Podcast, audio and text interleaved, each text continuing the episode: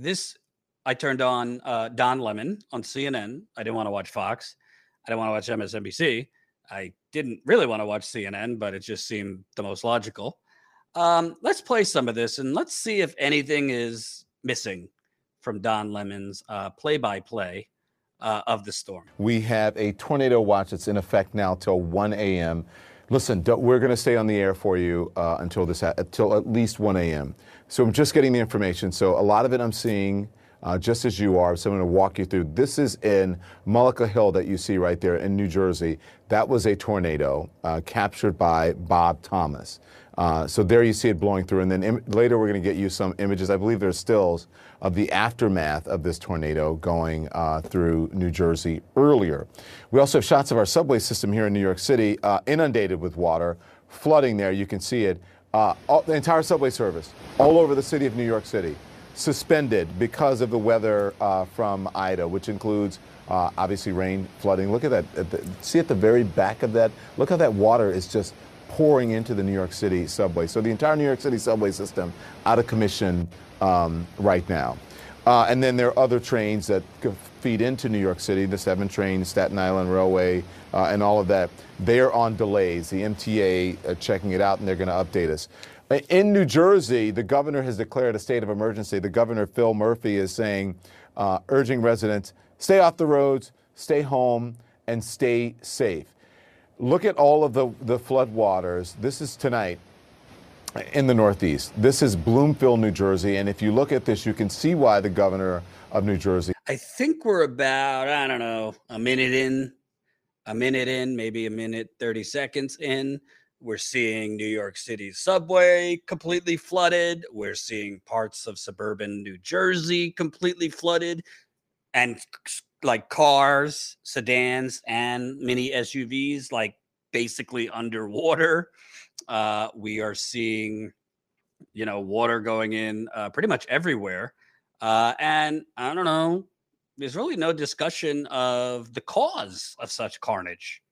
Yes, we know it's a hurricane, Ida, but, you know, generally, other than Hurricane Sandy, a couple other nasty hurricanes uh, in the Northeast, you generally don't see this kind of flooding, this kind of carnage in the Northeast. And I don't know, just watching CNN, of course, the images are important to see, the flooding is important to see, you know, having on elected officials is important to see uh, see because those elected officials will then give viewers uh, the necessary emergency hotlines they could call if they need help uh, and the necessary information. But I don't know. Call me just wanting too much. I of I kind of want to know what's causing this, Mister Lemon. Hmm. Hmm. Let's play more. Flash flood emergencies issued Wednesday evening by the National Weather Service, stretching all the way just west of Philadelphia uh, through northern New Jersey. Dozens of water rescues happening, uh, taking place, and numerous roads uh, have been closed. So we'll get the images up as we get them. The latest flash flood emergency in- included Newark, uh, which is New Jersey's uh, largest city. Uh, you're looking at that uh, images from Newark, New Jersey uh, right now. These are the rainfall estimates for parts of central and eastern Pennsylvania and New Jersey. Range from four to eight inches of water, with some isolated locations approaching 10 inches. Some parts saw three to four inches of rain an hour uh, throughout uh, Wednesday. We've been speaking to our meteorologist, uh, Pedram Javaheri, who's been telling us about the rainfall, the one hour rainfall totals in New York City, uh, and which is measured usually in Central Park, the highest on, since they've started taking keeping record. Let's go to our meteorologist now, Pedram, to give us Pedram to give us some uh, perspective on what's going on. Listen, this tornado watch in the Northeast, which includes New York City, till 1 a.m. I'm not sure they're going to uh, extend it, um, but this is some really bad stuff. The South, we have always had hurricanes in the South, but the strength of the wind is significantly more uh, than normal. The flooding significantly more than normal. Not a word from Mr. Lemon or his good-looking uh, weatherman on I don't know carbon emissions or you know burning ice caps or icebergs. Uh, the you know the temperature keeps going up all around the world. You got Canada was 120 degrees a couple weeks ago. The West was on fire while all of this is going on. Tahoe is on fire. Uh, I don't know. Maybe I didn't go to journalism school. I pretty think, I pretty kind of think that that should be an emphasis on anybody's coverage of what is causing this un this crazy, abnormal flooding in the Northeast. So, um, uh, first of all, hi everyone. I apologize for being late. I had uh, something to do with my my son's school, so um, here I am. But to come into the conversation, what I can say is where I, so I live in Maryland, and our capital city, Annapolis, just had a tornado as well, and that obviously it's you know not the first time there's been a tornado in this area. I remember being young and everyone being all upset in delaware because a tornado was coming because and everyone was all upset and so shocked because it was so rare but was i shocked when i saw the news that annapolis had a tornado um, and for those of us who are geographically challenged, with which I am, unless I've lived in those states, Delaware and Maryland are, are right next to each other. Um, I live, uh, Annapolis is about an hour and a half away from where I grew up. So it went from a huge surprise when I was young to have a tornado in this area to, wow, that's awful. And it's just going to keep happening. It's going to happen more and more. It's like literally being inside a burning building and nobody asking at all or wanting to know, uh, you know, who who burnt down this building? And of course, you know, you got to do both things as a journalist. You got to give the news in real time. Where is the flooding happening? Uh, have on. They had the governor of New York on, who gave uh, hotlines and information for people that they could call if they were in trouble. So I'm not saying like only do a commentary on the climate inferno that's causing this, but to to be absent of any I mean, I think Brian Stelter, who was reporting, i.e., went outside his house in New Jersey, uh, but he was kind of reporting from this yesterday. Uh, I think he like vaguely mentioned it, vaguely mentioned that climate is playing a role in this. It is insane. And this is why a big reason why, of course, our corrupt politicians are the bigger reason. But when cable news and, and you know outlets just kind of you know, mention, yeah, climate and the climate catastrophe, the climate catastrophe is playing a role here. It's not playing a role; it is causing it. Last year, uh, actually, probably around exactly a year ago, there, of course, were more wildfires. Uh, wildfires going on throughout um, Oregon and um, and Washington State a bit, and California. And so I went and I reported near LA, uh, about an hour away from LA, and there were horrible wildfires that, that devastated many different areas. But one story that I zeroed in on, and I was lucky enough to uh, connect with this woman, was was someone who um, owns or owned. She's trying to rebuild it, and I, I want to follow up and see how she's doing. But she had an animal sanctuary, and it was completely devastated. She was able to get her animals out with, through I, I don't know, luck and a, a prayer. Um, but her entire sanctuary w- was devastated. And in speaking with her and um, in speaking with other residents whose homes some were, were left standing some were also devastated and speaking with these neighbors and speaking with people that week who'd been impacted in different ways by the wildfires the general consensus and even though this was by la this was very extraordinarily rural. Like maybe three houses are your only neighbors for a while sort of deal. And so this wasn't i would I would say not a very progressive area. Um, but we're at a point where climate change is just the truth, right? And it surprised me that even these folks who have been personally, people say you can't understand things or truly care about things until you're really personally impacted, which is true in many cases. But these folks were personally impacted by climate change. And they were not informed about climate change and if I'm, I'm aggregating here responses but if they did believe that climate change was was a thing then it was only maybe partially responsible or not our main focus or, you know, on and on. And so my my surprise was, wow, these people have lost their uh, in some cases businesses in other cases homes um, belong- very important belongings. I will never forget walking uh, across the, the burned out um, the home that was on the animal sanctuary. Um, it, it, felt like you know those videos that they take underground of the titanic for example where everything's you know that's one of the scenes in the titanic movie but if you've seen documentaries whatever that eerie just darkness where things just don't look right it's surreal um, it feels not real but that's what it reminded me of walking through that burned out structure this is on a serious topic i'm glad jen's with me because honestly yeah, I could comment on the Texas law, but obviously I'm not a woman, so I think I'd rather hear from a woman about this uh, than me.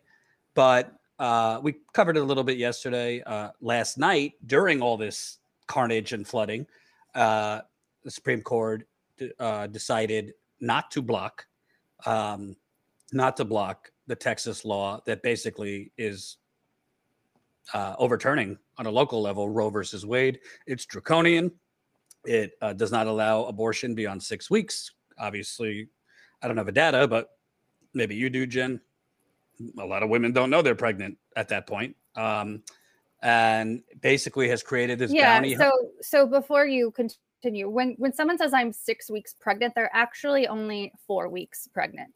Um, they count for these things. They count the two weeks from your last period. And so they add on two weeks. So when someone says six weeks, that is only four weeks after fertilization.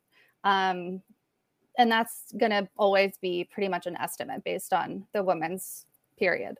So that four weeks is, um, people, a lot of women have no idea that they're pregnant. They've, they've maybe missed, missed a, a period. Some women still have a period, um, which a lot of people don't realize. In some cases, there's there's spotting that can occur, um, and and the woman is pregnant and, and assumes that that's her period, and that is just like weird that month. Things can affect your your menstruation, medication you take, thing whether you're eating enough or too much, whether you're exercising, whether you're not.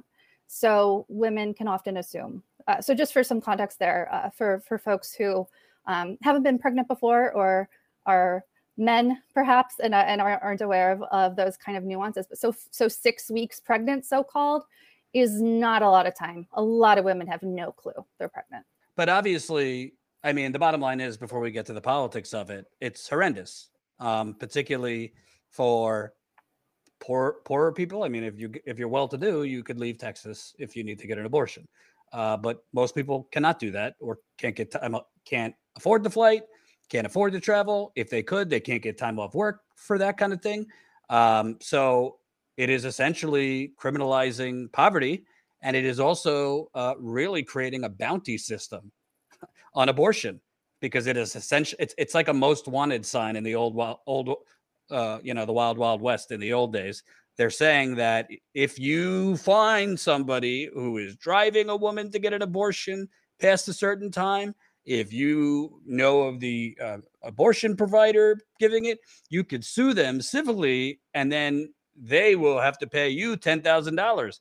I cannot think of a more draconian, reckless, dangerous thing. There's already reports in Texas where more uh, right wingers and pro lifers are showing up outside of abortion clinics to, you know, uh, inspect who's who's you know who's within the law. It is dangerous, dangerous, dangerous. Um, and honestly, the Democratic Party right now could get rid of the filibuster and enshrine Roe versus Wade into law. I mean, that they can do. President Biden can do that. Go ask. I mean, I don't want to comment on Jeffrey Toobin, but he knows he knows law. He said it. other, uh, other people are saying right now they can get rid of the filibuster and, and just be done with the Supreme Court, enshrine Roe versus Wade into law. Why they're not doing that, I think we know why the Democrats do and don't do certain things.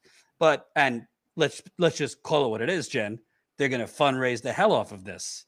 Oh Uh, yeah. They're going to fundraise the hell off of this uh, under the guise of women. I mean, I think they care, but they're also going to make money off of it for the midterms and probably 2024. So, yes, Merrick Garland is not exactly a progressive per Hmm. se. I don't think he'd be voting to overturn Roe versus Wade. I think we could agree to that. So, here's 2016. And if Obama would have fought for Merrick Garland, and let's just say, let's just specify what that means. I don't know, Jen. Could he have gone to Kentucky, held a rally shaming Mitch McConnell? Could he have threatened every Republican in a swing state or a purple state or a purple district that if you deny my attorney general, excuse me, my Supreme Court justice a hearing, I will personally campaign against you, personally campaign against you all over this country. Could he have galvanized women's rights, uh, women's rights groups, labor's labor groups, Supreme Court scholars around him for speeches, uh, press conferences at the White House? Would he have won? Maybe not. Would he have a better chance of winning if he would have done that? Yes. Yes. It's the same thing Bernie Sanders said when he, if he were to become president. Yeah, no, I'm not going to first bring in Mitch McConnell and try to negotiate with him. I'm going to first bring in Mitch McConnell and say, look out the window at my army. Right? So put that back up, Colin. Let's just say, for argument's sakes, Obama would have done all those things. It would have been a five to four Democrat Supreme Court before Trump won. Before Trump won. So then, moving forward, 2017, if Obama would have done that, even with Trump as president, you would have had still a five to four Supreme Court. Ruth Bader Ginsburg was still with us. The only difference would have been uh, Kennedy, the Republican, retired, and you would have swapped in Neil Gorsuch, still a five to four Democrat Supreme Court, even under Trump. Fast forward to 2020. Uh, unfortunately, Ruth Bader Ginsburg lost. Uh, not lost, excuse me, uh, passed, passed away. A loss for all of us, Yeah. but passed away. In this scenario, I mean, give or take, who knows? Maybe they would have nominated Kavanaugh at that point, but it seems to me they wanted to re- nominate a woman to replace uh, Ruth Bader Ginsburg. In this scenario, Trump gets his second nominee, and the Republicans take take a five four lead. A five four lead is a whole nother planet, Jen. Uh, five four oh, advantage, shall we say, is a whole nother planet than six to three because we saw in many cases, including Obamacare and others, that oftentimes, even when the Republicans had a 5 4 um, advantage, that sometimes uh, Anthony Kennedy, at the time a Republican judge, would come over to the liberal uh, with the liberals so that the liberals would, would uh, you know, win a majority uh, ruling. So, ag- Jen, there just seems to be no agency. It's always Susan Sarandon's fault or Jill Stein's fault or Bernie Sanders' fault. I'm going to get to the other reasons why it's not their fault. Well, but I don't know what what your thoughts are. It's also um, controversial among, I would say, um, the Pumas. Those are the the Hillary folks. Throwback to 2012. Uh, no, 28, 2008. Uh, Pumas, and um, I yeah, I I think that it again. This is controversial among that group, among Obama people. But uh, Ruth Bader Ginsburg, I believe, should have retired, and Obama should have um, been able to put in a, a justice at that point.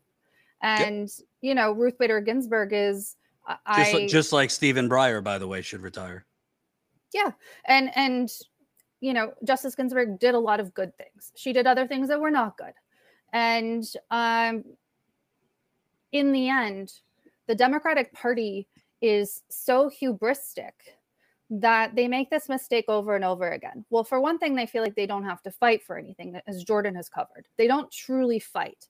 They certainly don't fight in in the way to win, uh, as Demo- as uh, Republicans do. Um, and so take responsibility. It's not Susan Sarandon. It's not Jill Stein.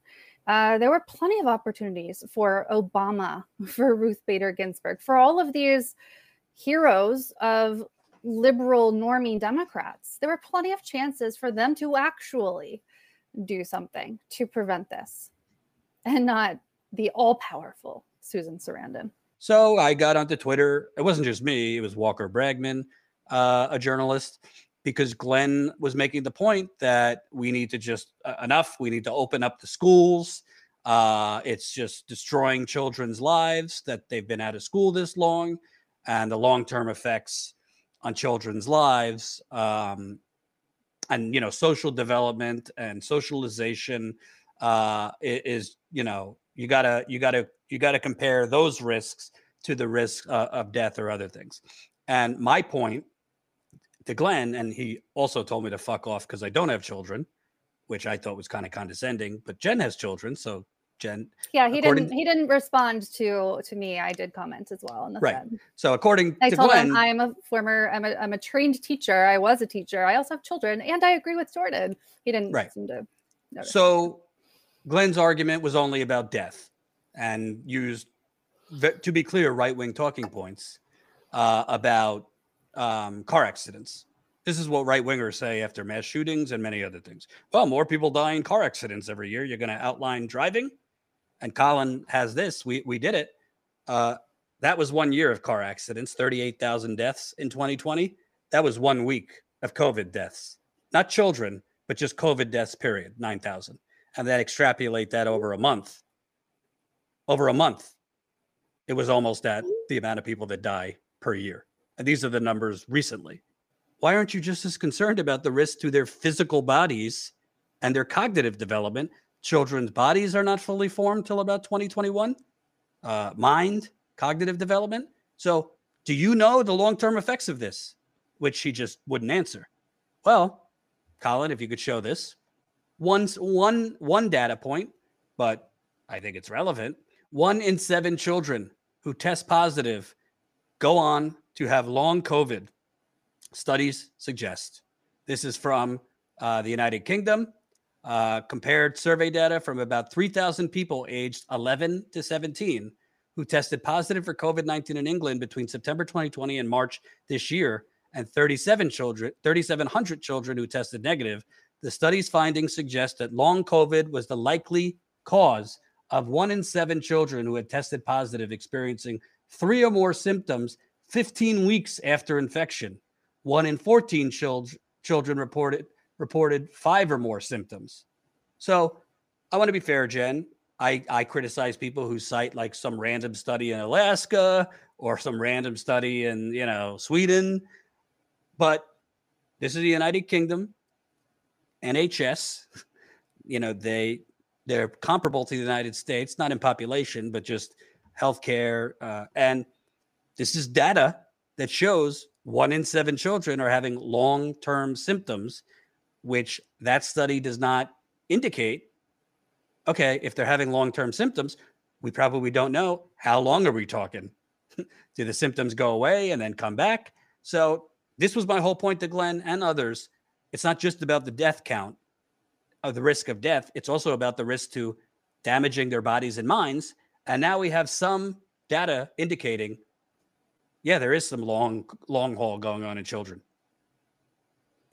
Um, yeah, so this is a, a very this this topic to me is very complicated in for like I I get all the pieces, but the answer to it is not complicated, if that makes sense. So there's a what I'm saying is there's a there are a lot of complications, there are a lot of things, including for me personally.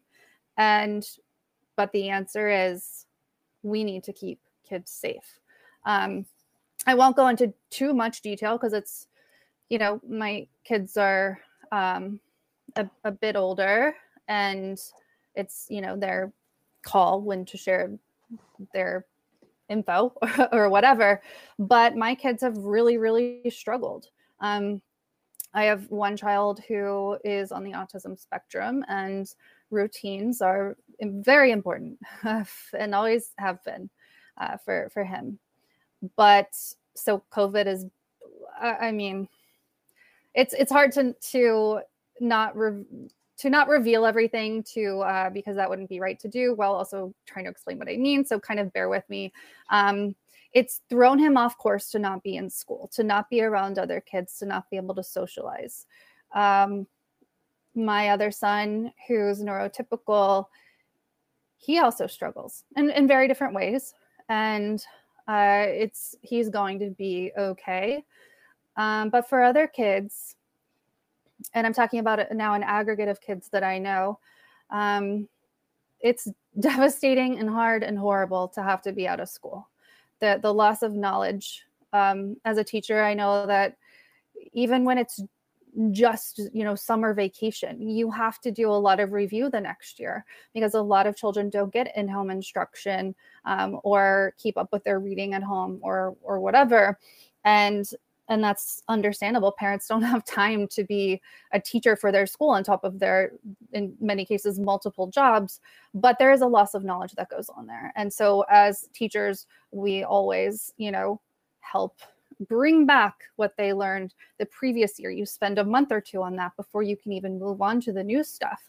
And so now you have COVID, which the kids were out of school the year before last for a huge chunk. They were out for, uh, but I by out I mean out of the building for all of last year, and then now a lot of school, a lot of kids are returning. Um, I can tell you what I the decision that I made is um, my older son is vaccinated, and for us, he he not because we can personally afford it, but he is in a very good school for kids like him. And he has five kids total in his class, like in his entire like grade. So they're very easily able to socially distance. So I've made the decision to send him to school. All that is to say that it's complicated. And I get it. I get what I don't understand why Glenn is making the arguments he's making in the way that he's making them. But for those who are arguing in good faith, we have to send our kids back to school. Um, you know, it's it's time on and on. I to that have to say, like, I I get why you're saying that, and there are devastating effects to learning, to memory, to social development, but it's better than death it's better than living with long hauler for the rest of their lives. It's it's better than passing it along to an older family member who passes whatever. We need to to keep safe. We need to be smart. And it's infuriating to me to see arguments like Glenn's I just want to be clear, Jen. It, it's not a, just it's not just Glenn. This is oh, whole. Yeah, this it's is a, a whole whole bunch. Not just Glenn. He's just the most you know, with the highest followers. Well, yeah, and, and Zaid Jilani, uh, formerly with um, The Intercept, who's gone, you know, has different opinions now. Um, it makes me angry because in, in certain cases, and I'm not speaking of a specific person at this time when I say this, it is not said in good faith and it's said out of contrarianism. And but that is going to lead to deaths. And especially for those who have large platforms to be contrarian just to do it or even if you think you're right but to make uh, comparisons that don't make any sense to you're you're putting propaganda out there that is going to get people killed. And i don't know if you have this pulled up jordan but but um, glenn said the exact opposite of his point here I don't. So I hope you but he right. did. He did when it was really bad in Brazil. Walker pointed that. He said the exact opposite of his argument now. Uh, and when Glenn was called out on that, he said, "Well, this was was before there was a vaccine," which doesn't make sense because most children aren't vaccinated, so they don't have the protection of the vaccine. And you know, the other thing I'll say, at the end of the day, and I said this to someone on Twitter, and again, I don't have a kid yet, so Jen is the authority in this discussion, but sometimes you're in an unprecedented situation. Sometimes you're in a situation that there are no good options. It's it's it's a menu of horrendous options, and you have to pick. You know, we talk about lesser of two evils. In this case, it is the lesser of horrible options because it is bad. I know some of what Jen's talking about her personal situation. I know other people that have had tough situations with their kids not being in school, uh, childcare, you know, the strain on marriages. The stra- it, it it's not good. But what is the alternative? Sending your kids into a contagion box where okay, maybe they maybe the data shows they won't die, but you also don't know how it will affect them getting COVID. Where I just showed you, at least in England, we're having one out of seven children, uh, age 11 to 17, having long haul symptoms.